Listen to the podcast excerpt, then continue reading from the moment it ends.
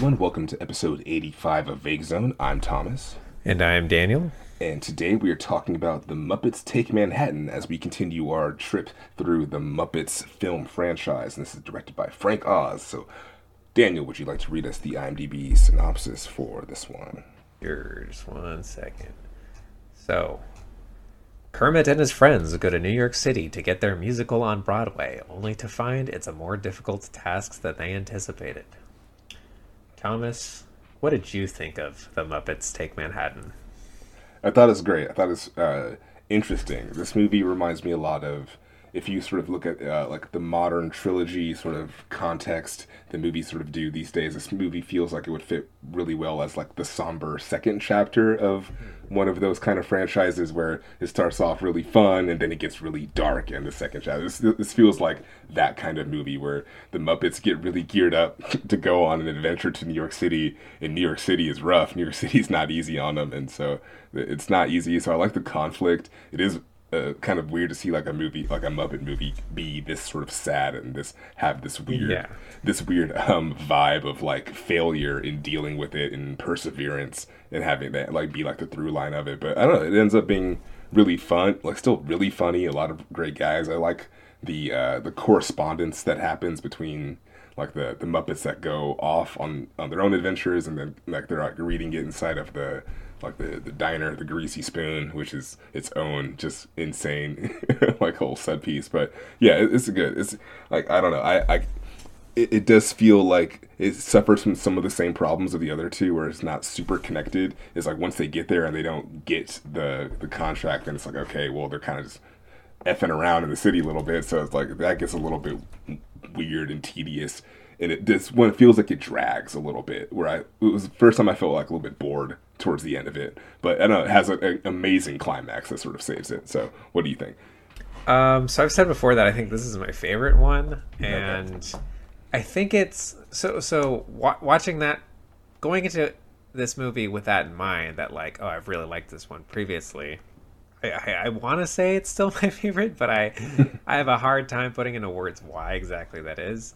Um, it feels like this is the one that has the clearest through line. Um, like the the it feels like the diversions are fairly minimal in this one. It's it's pretty light on the gags. It feels more like a straight movie rather than this um, you know almost sketch comedy style uh, assembling of like a gag and uh, I don't know. Yeah, I, I, know you're saying. Yeah, you know? at least compared to the second and first one, where the. yeah, it, it gets way wackier. So I think I think this one feels like more more cohesive plot wise until we get to a point where I don't think we need to worry about spoilers for this, but uh, Kermit gets hit by a car and he get, gets amnesia. Like that feels kind of out of nowhere, and it is like this weird, uh, a little bit of a diversion. However, it's also oh, it also has my favorite joke, which is you're Enrico Tortellini from Passaic, New Jersey. um, yeah, like, I don't feel Italian. Yeah, I like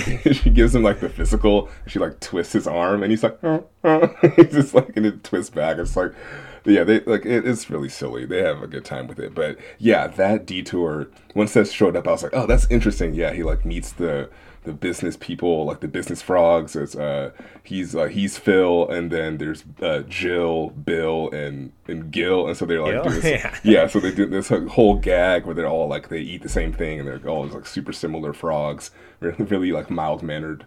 And the dynamic between yeah, seeing him be able to play against three other frogs that are all basically similar personalities, similar uh, mannerisms and stuff. It's delightful.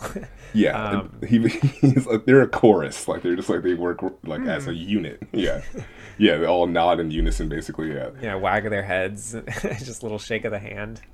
Yeah, but yeah, since this movie, yeah, 1984, we can sort of avoid spoilers. What do you think of the uh, like cameos in this movie? Because that's one of the big aspects of these Muppet these Muppet pictures. Is we need some some people in this in this movie to sort of to lead us through. So yeah, this one I don't know. A lot of them went over my head again because I'm sort of out of that generation. But there's some definitely I recognized. A lot of the cameos, it feels like they just show up, maybe say one line, and then leave. Uh, they don't really fulfill a comedic role. I feel like the way they do in the other movies. Like definitely. there's some like obviously like um, Joan Rivers has like a pretty comedic presence in here. Um, Liza Yeah. Minnelli gets a comedic scene playing herself, but like Brooke Shields is just at the diner, and like um, what's his name, John Landis. I don't even think he has a line. I think he's just kind of there. Yeah. Um, disgraced, disgraced, uh, Hollywood disgraced John Landis. Um, yeah, Elliot Gould, Gould has like a line, and I was like, okay, I sort of recognized him. Um, also, the person that hands, well, sorry, the person who uh, has their roller skates commandeered by Miss Piggy. Yeah. That's like a, a famous guy. I'm, I'm blanking on his name at the moment. Um, uh, Gregory Hines. yeah, yeah, that's another another person that's like making cameo. Uh, yeah, so I feel like if this was a theater in 1984, this would hit like a Marvel movie, and people would be like, oh yeah, It's like, Yeah.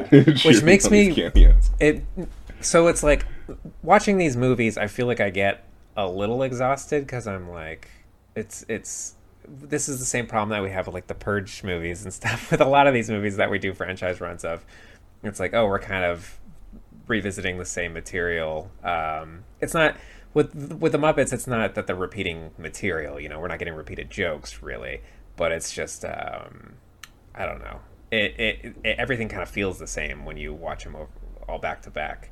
Uh, Yeah. However, as I'm watching this movie, I'm like really eager to watch one of the newer ones because I want to know like how does this translate into a contemporary movie? Like what are the cameos? Like what sort of jokes are they making? Yeah, I feel that way, and also feel that way. Like we're all about to hit like the meat of it, which is like the two genre pieces of uh, Treasure Island and uh, or Christmas Carol, and then Treasure Island, which are Yeah. like two of like they sort of really get crazy with it. The ones where I'm like, okay, this now we're like- adapting other works.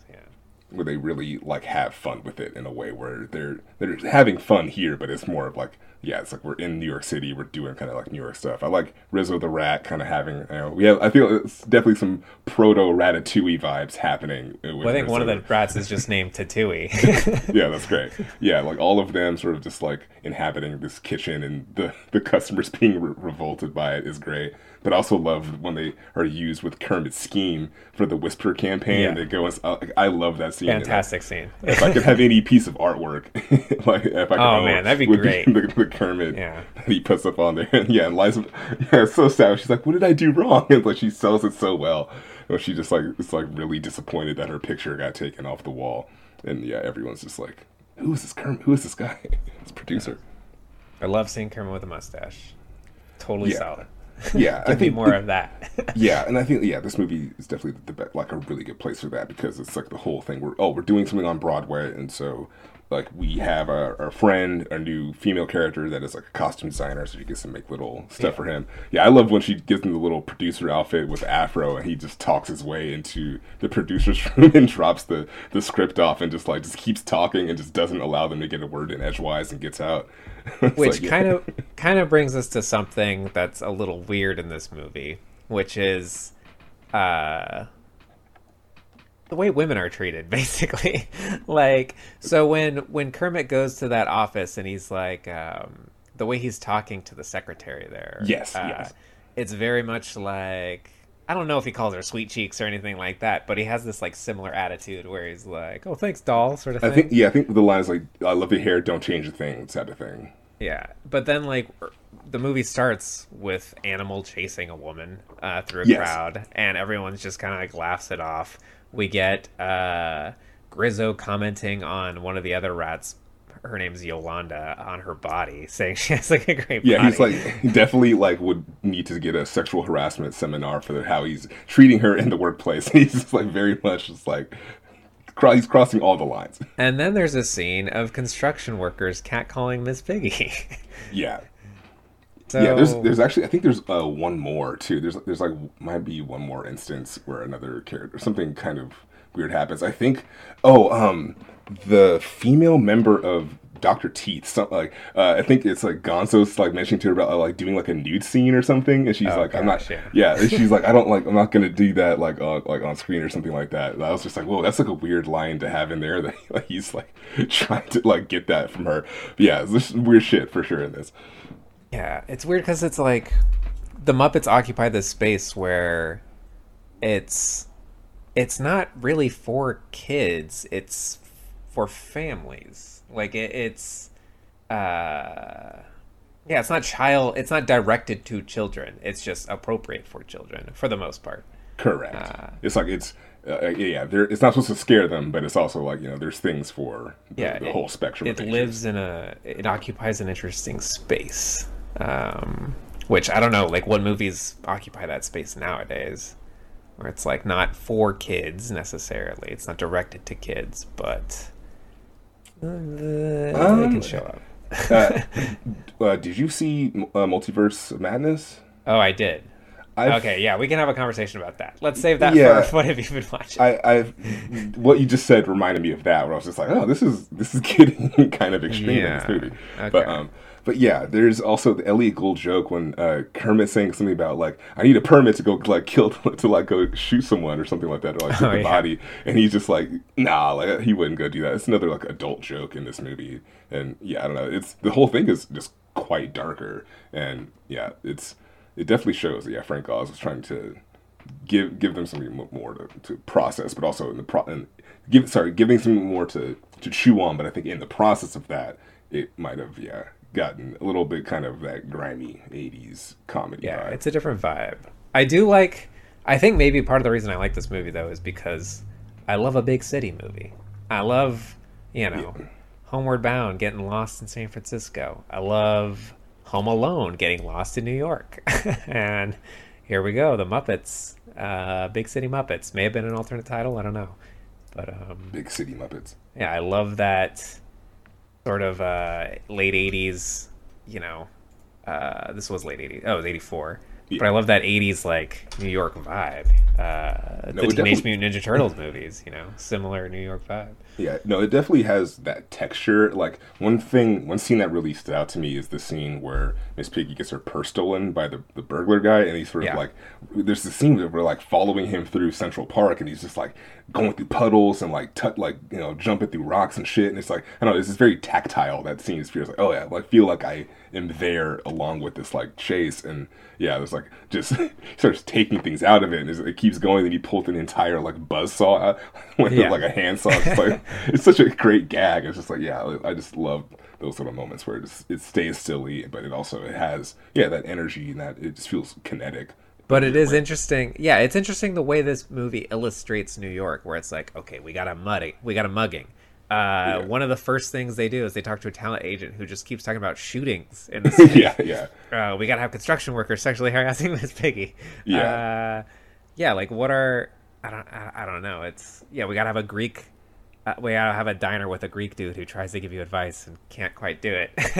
yeah, not to be too grim, but I was expecting more uh, World Trade Center photography, but there wasn't any. Yeah, it, interesting. That, that wasn't really a part of it. At least, like I don't know. At least if you go back to New York movies of the 80s and 90s, you're going yeah. to get some like some really sweet shots of the World Trade Center, and so uh, that wasn't quite here. But I don't know. Uh, just yeah, I, I, don't know. I don't, think, I, I don't think I saw the Statue of Liberty even. Yeah, yeah, same. I agree. Um, it avoids the tropes. It, it, kind of it's more uh, in the soil, New York. On it's the more ground. About, it's more yeah. about Broadway. It's more. About, it's about making soup inside of the kitchen. Pulling yourself up from your bootstraps. One uh, sequence I need to point out that I really love is all of the Muppets sort of going back and doing like their respective jobs or whatever. So Scooter goes to the movie theater. He's handing out 3D glasses. That's kind of cool. Um, the chef. Love the chef. But Fozzie goes back to hibernate, which I thought was just was just so clever and funny that he goes there, but he like he's bad at it. So he's just yeah. like, well, I don't, I need some warm milk, and like, yeah. And the the female bear sort of starts to cuddle with him, and he gets a little scared. He wants his buddy Kermit to help him, and yeah, I just thought that was really cool. And then yeah, Rolf being the like the receptionist at a like a kennel. Yeah, very weird. I was like, yeah. I don't know, like is like Rolf a traitor to his own kind? like, no, he seemed to be on their side because once the humans walked away, they're all kind of joking and like yeah on the on the same side. And he, ba- he seemed to have bailed them out at the end. They're all participating yeah. in the show, so yeah. I guess it worked out. He was he was dismantling the system from the inside.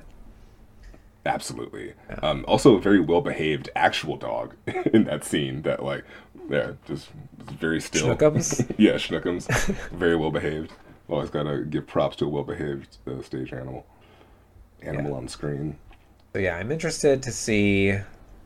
They're going to be pivoting from just these sort of freeform, you know, normal Muppet movies to adapting other works with Treasure Island and Christmas Carol. Yeah. Like it does that make like apparently they stopped doing it after those two. They haven't they haven't done it with anything else. Yeah. So would it be a good idea to return to that? Uh, was it a good idea to move away from it? I, I, Yeah. we have yet to see. But- Yeah. Also, before we finish talking about this movie, I just want to mention just some of the songs I thought were sort of standouts. I Mm. really enjoyed the "Together Again" opener. That was a really nice Yeah. way to sort of get everything started. And also, you can't take no for an answer. I saw someone on Letterboxd sort of mention that that's like a good like ethos that ties with Jim Henson sort of shopping the Muppets around originally and him getting a lot of no's or like when it first started and like sort of having to go uh. Yeah, it's Yeah. like being very persistent. You can't take no for an answer. Sung by Rolf, which sort of ties into the whole. That's the he was Jim like Henson the first, Muppet. yeah, Muppet.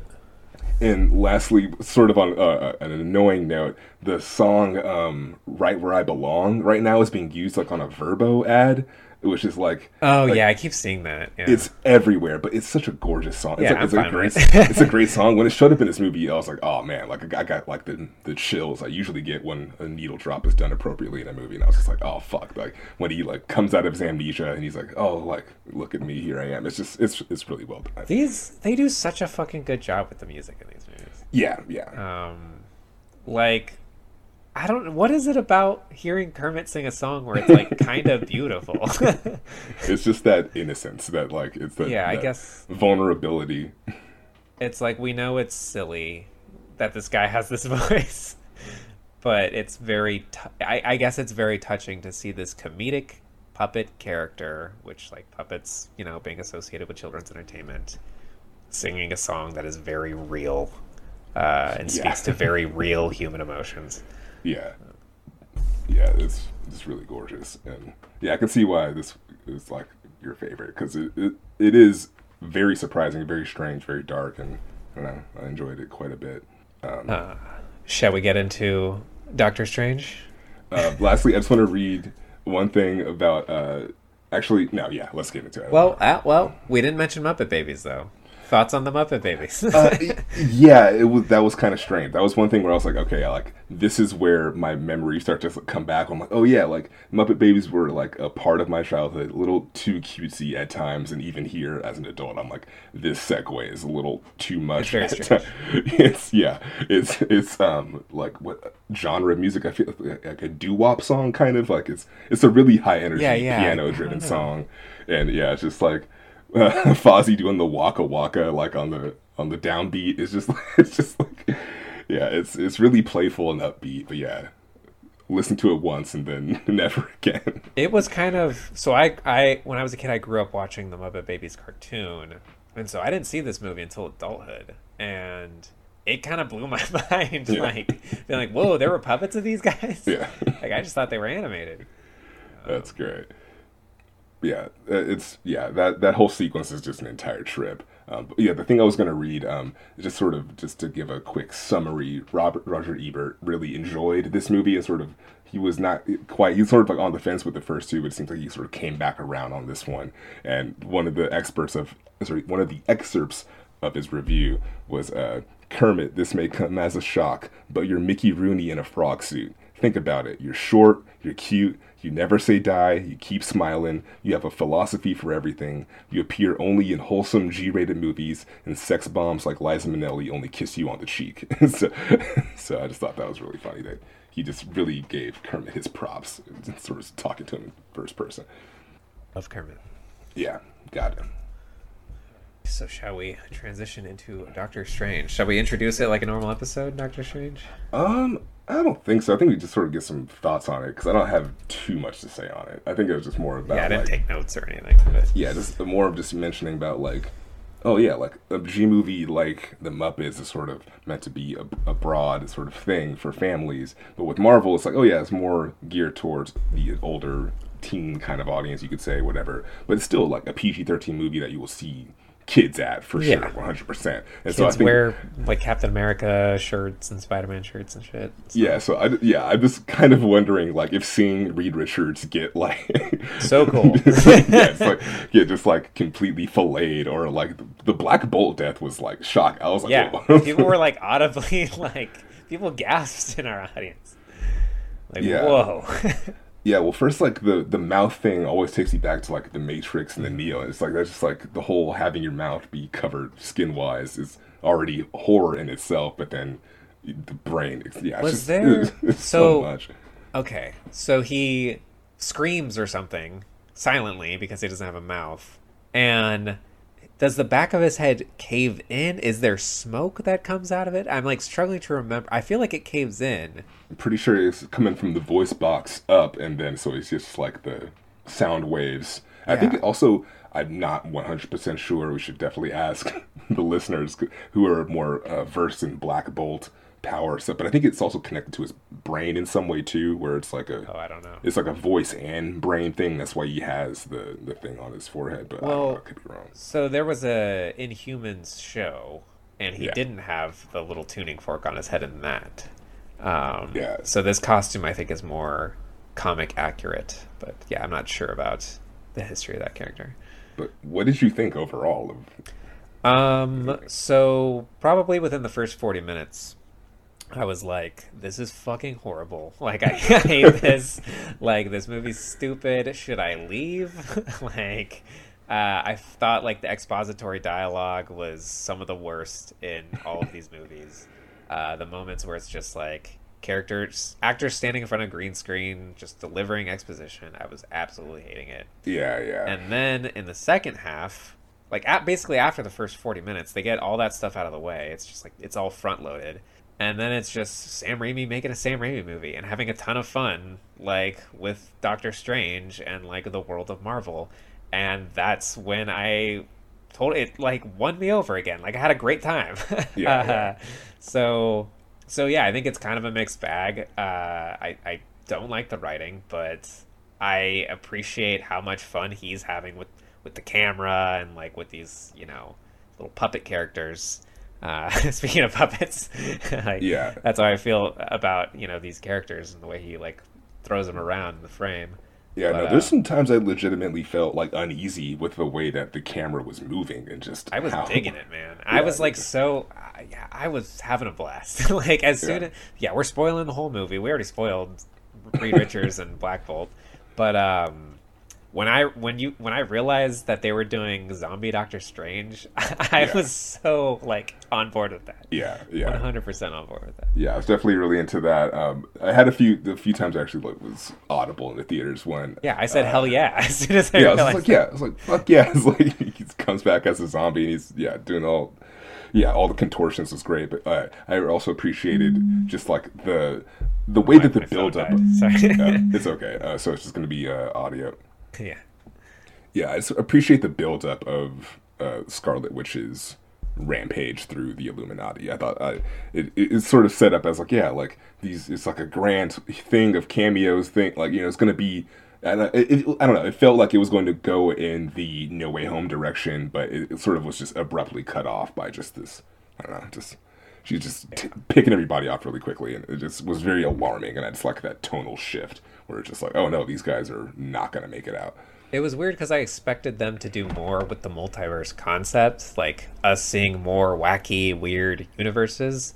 But it feels like it's really just a device to give us like variations on characters we already know, or uh, yeah, Reed Richards and Professor X, like characters that you know, introducing new characters to the Marvel world. Um, yeah, and which feels like kind of a missed opportunity, but at the same time, it, it kind of feels like they gave Sam Raimi a movie and it was going to be a multiverse movie, and he was like, "Well, I'm just going to make the movie I want to make." Yeah. Yeah, it's definitely that we get that nice sequence when America sort of jumps uncontrollably and they go through that little sequence of a bunch Yeah. of different areas. But but yeah, but besides that, it's like yeah, like if you want to see a multiverse movie, go see everything everywhere all at once Yeah. and that that will truly take your mind and Because it's like the it over. most the most different universe stuff we get is like, oh, these cars drive on the red light and pizza is served in ball form. Like that's about it. Aside from that little, you know, jump through the universes. Uh, Yeah. I, yeah, I like with with the Daniels, they're doing like an existential like breakdown of family and being an immigrant and sort of like sexuality and all this stuff. And with Marvel, it's like where where can we eat? Like where can we get pizza? in multiverse, like what multiverse has pizza? It's like okay, like I am I'm not 15. This is like not funny to me. Like yeah, but I don't know. Yeah, when it gets you know the spirits of the damned like sort of um or like sort of berating him for using these forbidden forbidden magic and sort of like him having to control it. It's just yeah, just really small stuff like that. It's like yeah, this is fucking the Sam Raimi shit that Yeah. we'd love to see. Um, and they do try and like give it some sort of emotional core by having uh I feel like more time is spent on his relationship with um, Rachel McAdams' character in this movie than even the first movie. yeah, Um, it feels way more developed, and I don't know. Like, there's, I think it's easier for the audience to connect with it emotionally. Um, so I guess if there's anything like to celebrate in terms of the writing, it's it's that component of it. Um, but like, we're, we're how many movies into this? It's like over twenty movies into this, and so I think this is the 25th. yeah. So it's just you gotta cram a lot of shit into these. Yeah, and in in its defense, I think it does manage to to focus mainly on Doctor Strange and not have it be too like because it Yeah. obviously they could have gone to Loki or uh, Krang or like they could have really gone a lot further with what they were sort of touching on. But yeah, it it does. I feel like there is a little bit. And this is going to sound like a, a contradiction, but I feel like there was a little bit of restraint in that way, where it's like even like the the two post credit scenes we get. Sometimes in Marvel movies, they're like in Eternals, where it's leading us in all these other di- different directions. But here, one of them is just another teaser for a, a Doctor Strange story, and another one Yeah. is just a, a joke. Like a, it's actually an I Evil like Dead joke. joke. Yeah, like an Evil Dead reference all together. So it's great. So it kind of just takes us back to we're just in this one movie, and I'm I'm okay with that. We don't have to meet another seven people or have like a face change. Yeah, or, it's not building up. It's not setting up too much, which is nice. Yeah, so Uh, if I see it- one more person get inside of a, a black car that drives off and their face changes, I'm gonna be so pissed. wait, what was that? That was at the Oh, end. that of, was uh, uh, Moon Knight, right? No, I actually haven't seen Moon Knight, but I think it's at the end of one of the Avengers movies or Okay. something. Well, something like that happens in Moon. Did you watch Moon Knight? You didn't watch it? No, but that's hilarious. Okay, it's funny that yeah, it's not that that happens, but there is a person driving off in a car, and they're not who they seem. That's so funny. Yeah, you had a, a, that same sort of you called something out perfectly with the Chippendale trailer, so I just did the same thing. Oh goodness. Uh, I do appreciate that Zombie Doctor Strange was practical, uh, largely practical. Um, it feels like, yeah, like sometimes it feels. I, I think what I appreciate about this movie is that as I'm watching it, I can feel the audience divided, like because it's not Yeah. what they're used to, and it sort of feels like he, over the course of the movie, tricks them into watching one of his own movies and not uh, solely a Marvel movie. Um, Yeah. but I had a really interesting moment when I had that, had that exact same thought is in the period between when Betsy Ross was like fighting against Scarlet Witch. Now I'm, I like Betsy Ross. I think the concept is really cool. And when she did the whole, oh, I can do this all day, I was like, oh yeah, that's great. And then she gets killed literally ten seconds later, and the guy next to me was like, yeah, it's like yeah, she's fucking dead. And I was like, yeah, it's like we were sort of like just rooting for opposite things. I thought that was really cool. Um, I hope that John Krasinski is not Ca- uh, Reed Richards. I'm just, I don't like John Krasinski. Um, Yeah, I, I'm sort of with you on that. yeah. I know Get- Oh, it's let's like get Ryan Gosling.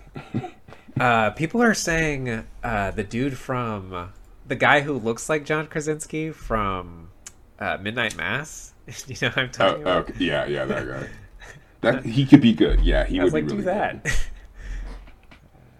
Yeah, he could be good. But yeah, I don't. know, I just appreciate. I, I like seeing sort of the updated costumes. I thought when yeah when they do those sort of practical things well, it looks really great. And yeah, it was a good time. I I enjoyed watching it. But yeah, I do agree. It, it is uneven.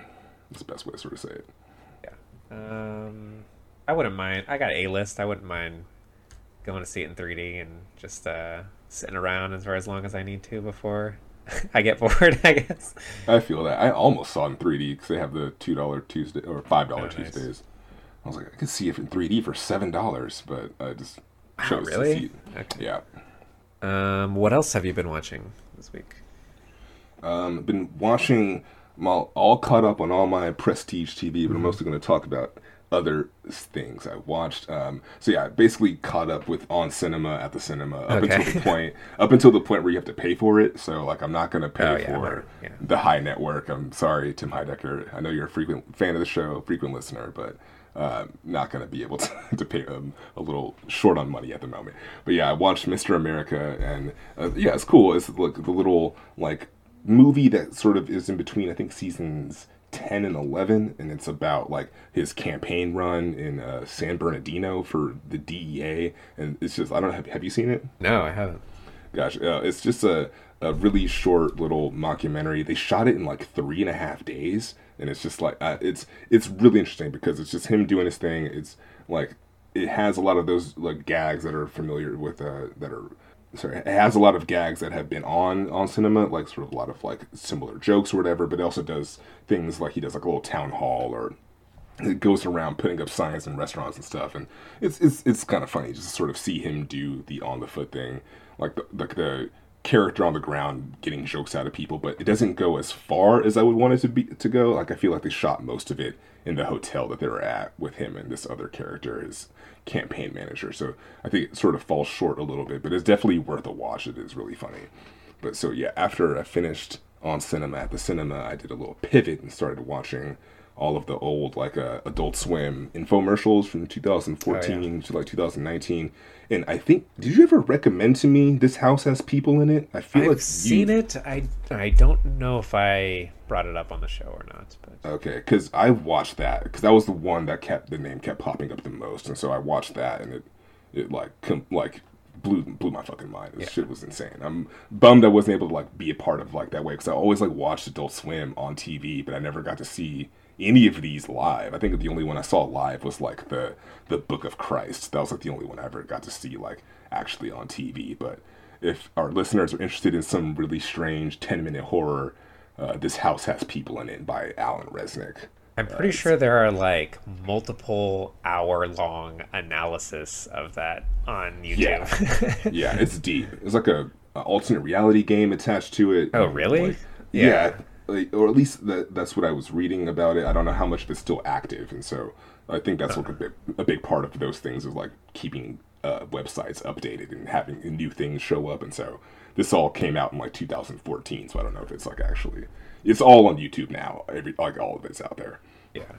Okay. But um, last thing I want to mention, I finally got to watch The Dark Crystal. I got Oh, went to really? Walmart. Okay. Yeah, went to Walmart and bought a uh, in the bargain bin for five dollars. It was a Dark Crystal Labyrinth double feature. So I said I have to have this on the shelf, take this home, and yeah, Dark Crystal is really freaky. I really enjoyed it. I love the like bird, like uh, vulture, like like puppets or whatever. Was, uh, Skeksis? yeah, the Skeksis, like I like really enjoy them. Like yeah, like the Jen uh, character, like it's a little weird. It's like sort of hard to get like connect with that because it is like not. I don't uh, with the with Labyrinth, it's better with Jennifer Connelly and David Bowie. Well, these are like Yeah. people, but with that, it's a little bit stranger. Freaky little Uh, more uncanny valley like, territory. But um yeah still really enjoyed it. It's like yeah it, it is a trip. It is like it has like all of those like quirky jim henson things. But yeah it's just a little more, more darker a little bit more obscure. Yeah, it feels like a heavy metal album or something.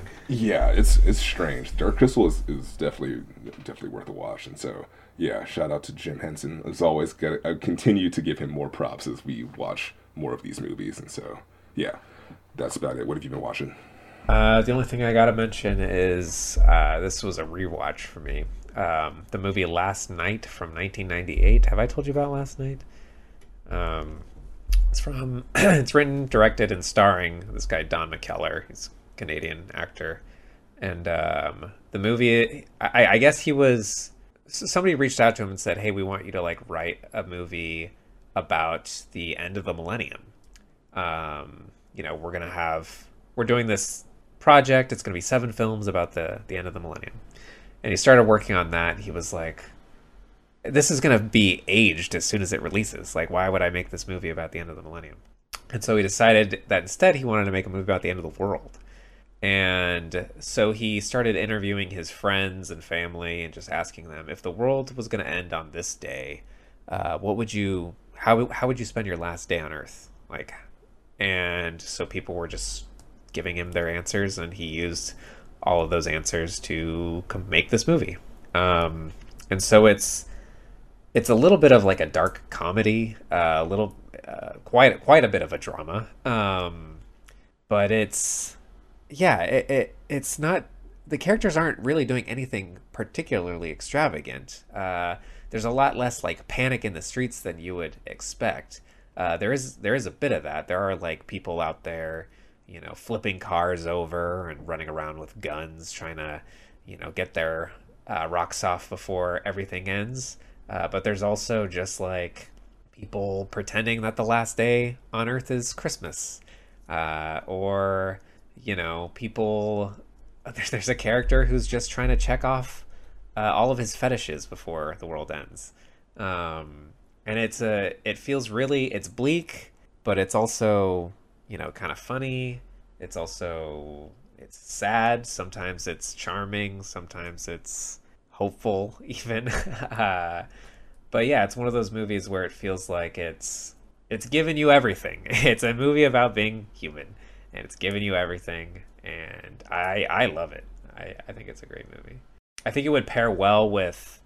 Uh, there's this movie Afterlife where I, I'm not sure if I've told you about that, but um, uh, this Japanese movie where people when they die they go to this office where they're interviewed and they're asked uh, which one memory they would like to keep with them into the afterlife. Um, that's a pretty good one because they're interviewing real people, and so it's it's another one of these situations where real people's stories are you know being incorporated into this uh, this movie. But uh, I think it would also be a good pair with the movie Miracle Mile, which is this movie about um, a guy who uh, he meets this girl. They go on a date. Um, they set up a time for another date. He's like head over heels for. Uh, he goes to a diner where they're supposed to meet. He's he's several hours late. She's already left, and he's super bummed. And the phone rings at the uh, the payphone, he wanders over, he answers it, and it's a call from this man who is saying that nuclear weapons have been launched and they are headed for LA. And he, he's dialed the wrong number, basically. Uh, and so now this man knows that, you know, Los Angeles is going to be nuked, and he has to find this woman that he loves so that they can leave the city together. Oh, wow. um, before everything falls apart.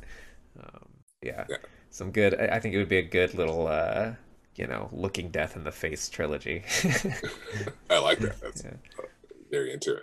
Yeah. So for next week, um, yeah, you sort of chose a kind of somewhat like of an absurd comedy from I think yes from the '90s. Yeah. So yeah, that was uh, Clifford. Yeah, Clifford was like a little absurd little detour, and yeah. like the detour I'm going to take is somewhat in a similar vein and kind of related to what I've been watching on the side. So I've been watching a lot of on cinema at the cinemas. You told me about the character Neil Hamburger, so I'm yeah. going to choose the movie Entertainment oh, okay, 2015. Cool. Uh, have you seen it? I've seen it, uh, okay. and I've been interested to rewatch it. So okay, yeah, I'm definitely looking forward to it because um, yeah, I've been trying to watch um the comedy as well, but I just haven't got a chance to get time, to time to watch it, but uh, I might end up watching both uh, over the course of the weekend. But yeah, that's one a little bit more recent. Has John C. Reilly, and he's in the Lakers show that I really like. And yeah, I've been wanting to see some more John C. Reilly, so I think it'd be a good choice. Cool. Yeah, I'm excited. Cool. All right.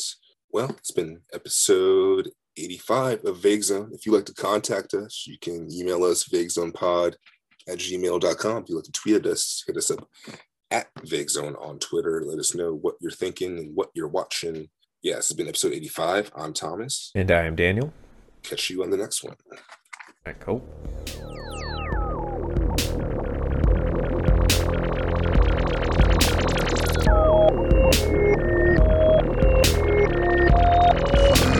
Shit.